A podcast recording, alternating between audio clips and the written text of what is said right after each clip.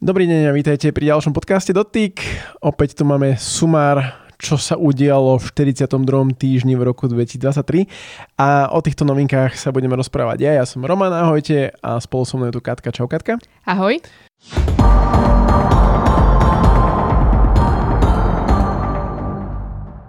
Keď sme tak sumarizovali, že čo sa udialo za posledný týždeň, tak podľa mňa najviac tam vyskočilo Xiaomi predstavilo nový operačný systém. Hovorím to správne? Xiaomi zatiaľ nepredstavilo, Xiaomi zatiaľ oznámilo nový operačný systém, respektíve nadstavbu. Zatiaľ sa o tom nevie úplne akože oficiálne žiadne také informácie. Vieme o tom, že sa bude nazývať HyperOS a má byť teda náhradou za MIUI. Sledoval som teda na, na internete nejaké informácie o tom a človek zo Xiaomi oznámil, že nielen, že v Číne bude, ale bude dostupná aj na globálnom trhu v roku 2024, čiže už čo skoro.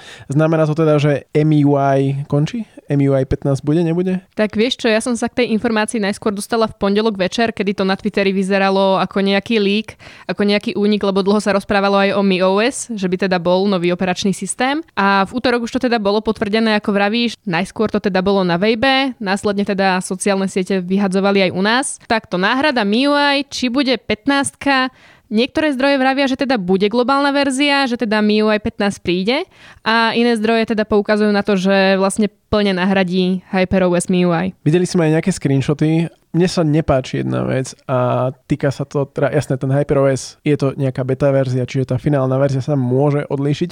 Ale keď som videl tie screenshoty, tak ako naozaj mi to pripomína opäť to, že tí čínsky výrobcovia, že sa snažia napodobňovať iOS. Ja nechápem prečo. Vieš čo, nastavba MIUI vyzerala už veľmi dlho ako Áno, iOS. akože veľmi to tak pripomínalo, ale toto je ešte ďalší stupeň a keď som videl aj teraz, čo majú najnovšiu verziu nastavby OnePlus a Oppo telefóny, tak tam už dokonca aj to farebné rozdelenie a tie prvky je to ešte viac sa to približuje k tomu. Ja teraz poviem akože moja teória tým, že používam dlhé roky rôzne telefóny od rôznych značiek a ja fakt mám pocit, že tí Číňania sú výborní v hardveri, ale v tom softveri, že oni nevedia niečo vlastne tvoriť a preto sa inšpirujú tým najlepším. Tak čo sa týka Xiaomi, uh, zdá sa mi, že v roku 2016-17 dokonca Lei Yun ako CEO Xiaomi vyjadril, že vlastne Apple je pre nich veľkou inšpiráciou a myslím si, že akože keď si spomenieme na staršie telefóny, dokonca sa na iPhony podobali. Aj tohto ročné telefóny majú nejaké také tie dizajnové prvky. Hej, základná Xiaomi 13 je ako keby taký väčší iPhone. Hej. A v prípade 14 sa tiež očakáva, že to bude mať rovné hrany, rovný displej, takže uvidíme no. No a čo sa týka tej nadstavby, respektíve operačného systému, toto sa tiež ešte nevie, tak inšpirácia systémom iOS určite bude. Akože mne to príde podľa tých screenshotov, že je to docela podobné. Hej, hlavne keď som potom pozeral, že vieš si nastaviť aj e, uzamknutú obrazovku, kde si vieš presne dávať tie rôzne fonty, presne ako to má uzamknutá obrazovka v iOS.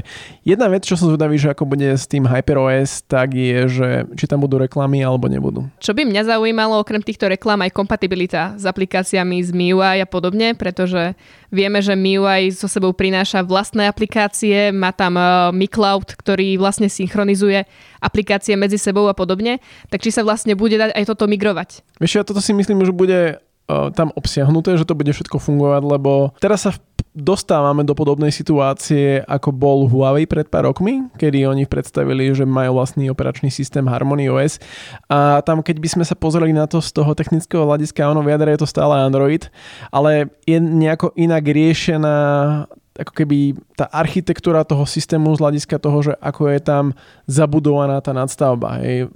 Neviem to úplne vysvetliť z hľadiska toho zdrojového kódu, ale mali by tam byť určité optimalizácie, vďaka čomu potom ten systém dokáže fungovať lepšie ako prvok. A stretol som sa aj s tým, že niektorí ľudia reagovali na to, že Ježiš Maria, Xiaomi má vlastný HyperOS systém, že snad sa nebude opakovať situácia s Huaweiom, tak tam chcem povedať, že čo je dôležité, tak Xiaomi môže stále používať Google služby, čiže oni do HyperOS môžu predinštalovať Google služby a z pohľadu bežného človeka si myslím, že ten zážitok nebude až tak výrazne od, odlišiteľný alebo iný v porovnaní s tým, čo teraz ponúkajú Xiaomi telefóny s MIUI. Vidíš, toto je ďalšia otázka inak. Bude to nadstavba alebo bude to operačný systém? No tak tam záleží od toho, ako to oni budú prezentovať, aj? ale stále teraz mi napadla jedna vec, že ako keby to môže teraz pripomínať tú situáciu s Linuxom, hej, kde máš Linux, nejaké jadro a potom máš rôzne distribúcie, tak sem sa podľa mňa teraz dostávame aj s tými telefónmi a hlavne tými verziami Androidu.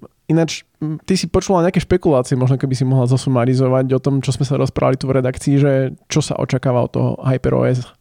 Vieš čo, dostala som sa k rôznym špekuláciám v zmysle toho, či to bude teda nadstavba alebo operačný systém. Podľa všetkého to bude samostatný operačný systém. Akože špekuluje sa o tom, že by vlastne Xiaomi prešlo na vlastnú verziu systému. Uh, už v minulosti sa teda rozprávalo o tom, že ako Huawei prišiel z Harmony OS, tak uh, Xiaomi sa chce takisto poistiť, vlastne aj v prípade, že by mal sankcie zo strany USA a podobne. Takže je tu tá šanca a vyzerá to tak, že to skutočne bude operačný systém, ale nechcem úplne ešte predbiehať, pretože naozaj je to v štádiu špekulácií a nejakých takých tých únikov, dá sa povedať. A zároveň teda je tu aj špekulácia o tom, či tá MIUI 15 skutočne bude alebo nie, pretože niektoré zdroje poukazujú na to, že MIUI 15 v globálnej verzii ešte bude. Uh-huh. Ako ukazovali to aj kódy, rôzne kódy pre telefóny už boli k dispozícii, že teda aktualizácia tam bude, ale teda či nakoniec bude, alebo teda Xiaomi plne prejde na HyperOS budúci rok, nikto nevie zatiaľ. Hej, len toto by som uh, chcel povedať, že podľa mňa sa trošku tak kombinujú hrušky s jablkami a to znamená, že ak Xiaomi pôjde po vzore toho, čo robí Huawei, tak Huawei má Harmony OS, čo je operačný systém, ktorý je v hodinkách, v slúchadlách, v tabletoch, smartfónoch, ale ja by som povedal, že v každom z tých zariadení je ako keby iný zdrojový kód alebo je iná architektúra toho systému a v prípade tých smartfónov, tam sa stále rozprávame o tom, že na globálnom trhu boli telefóny s Androidom a s MIUI. Toto sa mi strašne milí, že MIUI a MUI, ako Xiaomi a Huawei. Ale v princípe tie smartfóny od Huawei je jedno, že či majú Harmony OS alebo majú nadstavbu MUI v Európe. V oboch prípadoch to jadro je Android. Hej. Čiže toto si myslím, že aj v prípade toho HyperOS, hoci to budú oni prezentovať, že my máme svoj vlastný operačný systém, tak stále to bude postavené na Androide a budú tam jednoducho ten používateľský zážitok bude dosť podobný dnešným Android telefónom. Inak toto je docela zaujímavá vec, že Xiaomi po toľkých rokoch upúšťa od nadstavby MIUI, pretože vlastne prvá verzia bola ešte v roku 2010, kedy vlastne Xiaomi nemalo ani prvý predstavený smartfón. Vlastne nadstavba MIUI je prvým produktom od Xiaomi a pôvodne ju teda ponúkali iným výrobcom smartfónov. Ja si pamätám ešte nejakú ZT Nubiu, neviem, nejakú uh-huh. staršiu, že som ju zapla a bola tam nadstavba MIUI. Uh-huh. A je zaujímavé, že teda Xiaomi, ako dlho si na ňu teda zakladalo, na tú nadstavbu, tak vlastne od nej upúšťa. Prečo si myslíš, že vlastne tento krok pravilo? Tak akože môže to byť uh, v tom smere, čítal som opäť nejaké názory, že tá architektúra, ako sa to tu kombinuje, že opäť sa budem opakovať, že je to ako v Linuxe, kde máš nejakú, nejaké jadro operačného systému Linux a potom máš rôzne distribúcie, tak jedna distribúcia je Harmony OS, druhá distribúcia bude teraz HyperOS, tak môže to dať tomu výrobcovi možno, že väčšie možnosti hľadiska optimalizácie alebo dosiahnutia toho používateľského zážitku, ktorý chcú dať ľuďom, len tu opäť hovorím, že v podstate iba špekulujeme na základe niečoho, čo zatiaľ Áno, vieme, že existuje, ale detaily ešte nepoznáme. A v podstate čo mám informácie, tak ani slovenské Xiaomi o tom zatiaľ nekomunikuje nejako otvorene. Povedali, áno, niečo také existuje, ale zatiaľ, no, nevieme. Tak informácie o existencii HyperOS sú potvrdené a vlastne podľa všetkého by prvýkrát mal prísť v modeli Xiaomi 14, teda v sérii Xiaomi 14. Tá ináč bude predstavená už čoskoro. My tento podcast robíme 20. oktobra, a ak sa nemýlim, tak 27. oktobra majú byť predstavené Hej, telefóny, čiže možno, že už o týždeň, no, tak ako podľa mňa rok 2024 bude zaujímavý a potom ja som zvedavý, že ako na to naskočia možno aj ostatní čínsky výrobcovia a celkovo ostatní výrobcovia. Určite, pretože Android bol doteraz takouto súčasťou, ktorá spája tých výrobcov vlastne a všetci teda fungovali na tom Androide a prinášali si vlastné úpravy Androidu. Všetky tie telefóny medzi sebou boli hlavne kompatibilné, čo vlastne je tu tá problematika Android iOS, že teda niektoré veci medzi sebou nefungujú. Problematika správ napríklad, hej, RCS, ano. SMS správy, iMessage. A vlastne ako to bude, pokiaľ sa Android Android roztriešti medzi viacerých výrobcov. Ja mám ináč pocit, že už aj uh, Google s tým, ako prezentuje svoje pixely, hlavne teda v prípade tejto 8 generácie je to celkom také výrazné, že dôraz na niektoré funkcie, tak ako keby on spúšťa takúto, že tu mám svoje pixely a de facto sa trošku odlišujem od toho zvyšku trhu s Android telefónmi. Tuto mi to príde, že vlastne Google ako keby propaguje vlastné pixely s tým, že teda kúpte si pixel s tým, že my máme niečo viac. Máme lepší Android ako ostatní. Ďalšia novinka, ktorá sa stala v 42. týždni, tak je nový Apple Pencil. Čakali sme, alebo teda boli také protichodné špekulácie, že Apple predstaví nové iPady, nakoniec z toho nič není. Ale máme tu novú Apple cerusku, ktorá má USB-C, nemá rozpoznávanie tlaku, nemá magnetické nabíjanie a stojí 95 eur. Ako je to dodatočný náklad k tabletu Hej. za mňa. Sú tu výrobcovia, ktorí ponúkajú už ten stylus prakticky v balení. Hej, v tomto je najvýraznejší Samsung, ktorý naozaj ten priložený S Pen ponúka všetky podstatné funkcie, za ktoré si Apple pýta a potom v prípade niektorých iných výrobcov, napríklad Xiaomi, tak tam ten tiež vyžaduje, aby si si kúpila samostatne stylus, akurát nemá také vysoké ceny. Ty si teraz začala používať Xiaomi Pad aj so stylusom, ako sa ti s ním pracuje? Oveľa lepšie ako bez stylusu. Uh-huh. Akože, ak by som si mala vybrať tablet bez stylusu, alebo si doplatiť teda za ten stylus, tak hej, pokiaľ chcem využívať ten tablet produktívne na pracovné školské účely, určite by som do toho stylusu šla, aj napriek teda cene navyše. Ako myslím si, že výrobcovia toto majú dobre spočítané, že teda s tabletom sa pracuje oveľa lepšie, keď tam ten stylus je. Používal si predtým aj nejaký iný tablet so stylusom alebo iné zariadenie, ktoré je digitálne a umožňuje písanie takto poznámok? Vieš čo, skúšala som akože využívať aj zariadenia so stylusom. Za každým, keď som videla aj niekoho, že ako u nás na prednáškach a podobne, že vytiehol teda tablet so stylusom a ja som si mala ťukať niečo aj do počítača bez tej možnosti dotykovej obrazovky alebo teda do telefónu, tak mi to vždy bolo také, že asi by som s tým chcela pracovať viacej. Mm-hmm. Že mhm. určite by som chcela využívať tablet so stylusom, aby som mala ten plnohodnotný zážitok z toho vlastne. Ja som skúšal zariadenie nazýva sa, že Huawei MatePad Paper. Tam Huawei priniesol display s technológiou elektronického displeja, čiže taký ink display. A tam sa mi páčil, hej, že ten zážitok z toho používania, bola tam určitá latencia. Nebolo to tak dobre ako Remarkable 2, čo som skúšal u kamaráta a tam naozaj to pripomínal písanie na papieri.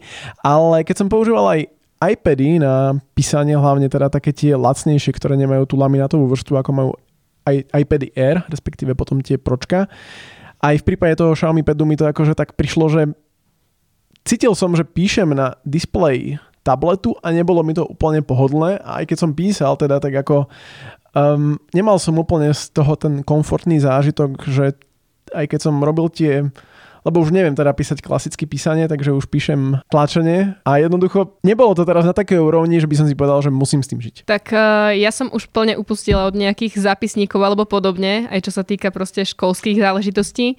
A pre mňa je toto také, že neprekáža mi, že to píšem na displej, ale je mi pohodlnejšie písať to elektronicky, že teda nevyťukávam do klávesnice, ale predsa len proste trénujem tú ruku, trénujem si to písmo a nemám to v tej podobe toho papiera. Že teda neprenášam 2-3 zápisníky so sebou, ale všetko mám v jedných poznámkach. Ja by som chcel, keby uh, to fungovalo tak, ono podľa mňa to teraz funguje iba v prípade toho Remarkable, respektíve v prípade niektorých iných zariadení to funguje už tiež, ale nie pre Slovenčinu, ale čo chcem povedať je, že aby som písal tlačenie a zároveň, aby mi to v reálnom čase to zariadenie dokázalo prepísať do textovej podoby, ktorú sú potom môžem skopírovať a uložiť do nejakého zápisníka alebo vložiť to do Wordu. Hej. Že toto by bolo bola by to vec, ktorá by mi dávala zmysel, ale ak sa nemýlim naozaj pre Slovenčinu, to nie je až tak podporované. A pokiaľ náhodou niekto z vás, poslucháči, niečo také používa a pozná, napíšte mi to do komentára, alebo rád by som to vyskúšal, lebo toto naozaj je za mňa takéto, že no dobre, napíšem si to rukou, potom si to musím pozerať, no keď si to napíšem na klavesnici ako klasický text, tak je to pre mňa efektívnejšie a rýchlejšie. Ak by bola nejaká takáto služba alebo aplikácia, určite by som to prijala aj ja, kopírovala do Google dokumentov alebo podobne. 42. týždeň boli nejaké špekulácie ohľadom Samsung Samsungov, že budú mať jasnejšie displeje. Povedal by som, že taká prirodzená evolúcia. Dočkali sme sa aj predstavenie nových skladateľných telefónov, ktoré budú dostupné aj na globálnom trhu. OK, skladačky zlepšujú sa foťaky. A čo ma ešte zaujalo, tak ty si Kati písala o tom, že e, Google sa vyjadril k otázke toho, že ako robiť internet, aby bol dostupnejší pre deti. Hej, uh, venovala som sa vlastne tomu, že Google vyzval vyslovene majiteľov stránok, respektíve vývojárov a podobne, aby spravili internet vlastne privetivejší aj mladším divákom, dajme tomu. Čo to má, ako, ako sa to má prejavovať v praxi? No, v praxi ide o to, že keď si otvoríš nejakú stránku, častokrát narazíš na nejaké overenie veku, či už tam teda iba odťukneš, že teda máš viac ako 13, 18 rokov alebo podobne. Alebo si vyberieš nejaký mm, vymyslený dátum narodenia, no. Hej, tak akože to robí väčšina mladých, čo si Aj budeme. to robíme, no. a tak starší si myslím, že už uberajú potom s tým vekom. Tak to je jedno, akože to tam hlavne by som mal 18+, plus, vieš, a potom scrollujem. Hej, hej, ako to poznáme, no. Hlavne teda na Steam, keď si chcem poradiť nejakú hru novú. ale jasné, no, ale potom je tu aj tá otázka toho, že viaceré stránky už začali zaraďovať aj to, že overenie veku prostredníctvom nejakej ID karty alebo podobne, že teda nahrával by si občiansky a tak. No a Google teda vyzval týchto majiteľov stránok, eh, aby spravili tie stránky dostupnejšie a nevyžadovali od ľudí overenie veku, pretože nahral by si občiansky do nejakej stránky, aby si si mohol pozrieť obsah. No hovorím, akože mne sa nechce ani vyklikávať si ten dátum svoj právy, hej, čiže naozaj to, sa, sa to snažím čo najviac rýchli, takže určite nie. Ja som opatrná aj na to, aby som si svoj občiansky nahrávala. Ja neviem, objednávala som si SIM kartu, hej, a musela som si tam zadať občiansky. A aj to bolo pre mňa akože nepríjemné, že teda mám niekde skenovať svoj doklad totožnosti. A neviem si predstaviť, že by som si išla otvoriť, ja neviem. Aj keby to Facebook alebo nejaká sociálna sieť toto zaradila, že teda overenie totožnosti. Mne sa zdá, že už aj TikTok s tým špekuloval, že teda overovala by sa teda totožnosť, overoval by sa vek a do tohoto by som určite nezadávala teda občiansky. A aké teda to z toho ponaučenie, že čo nás čaká? Zmení sa internet alebo to bude stále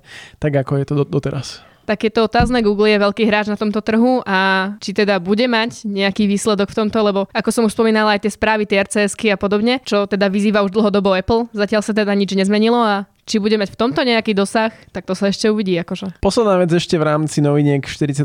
týždňa. Pokiaľ používate aplikáciu Vinerár vo vašom počítači, tak určite si ju aktualizujte, pretože objavila sa tam určitá kritická zraniteľnosť, ktorú už zneužívajú viaceré hackerské skupiny. Táto zraniteľnosť je vo verzii 6.22 a starších. Pokiaľ máte Vinerár, skontrolujte si v akej verzii pretože táto aplikácia neumožňuje automatickú aktualizáciu, takže ak ste si ju nainštalovali pred dvoma rokmi, tak je možné, že používate dvojročnú verziu.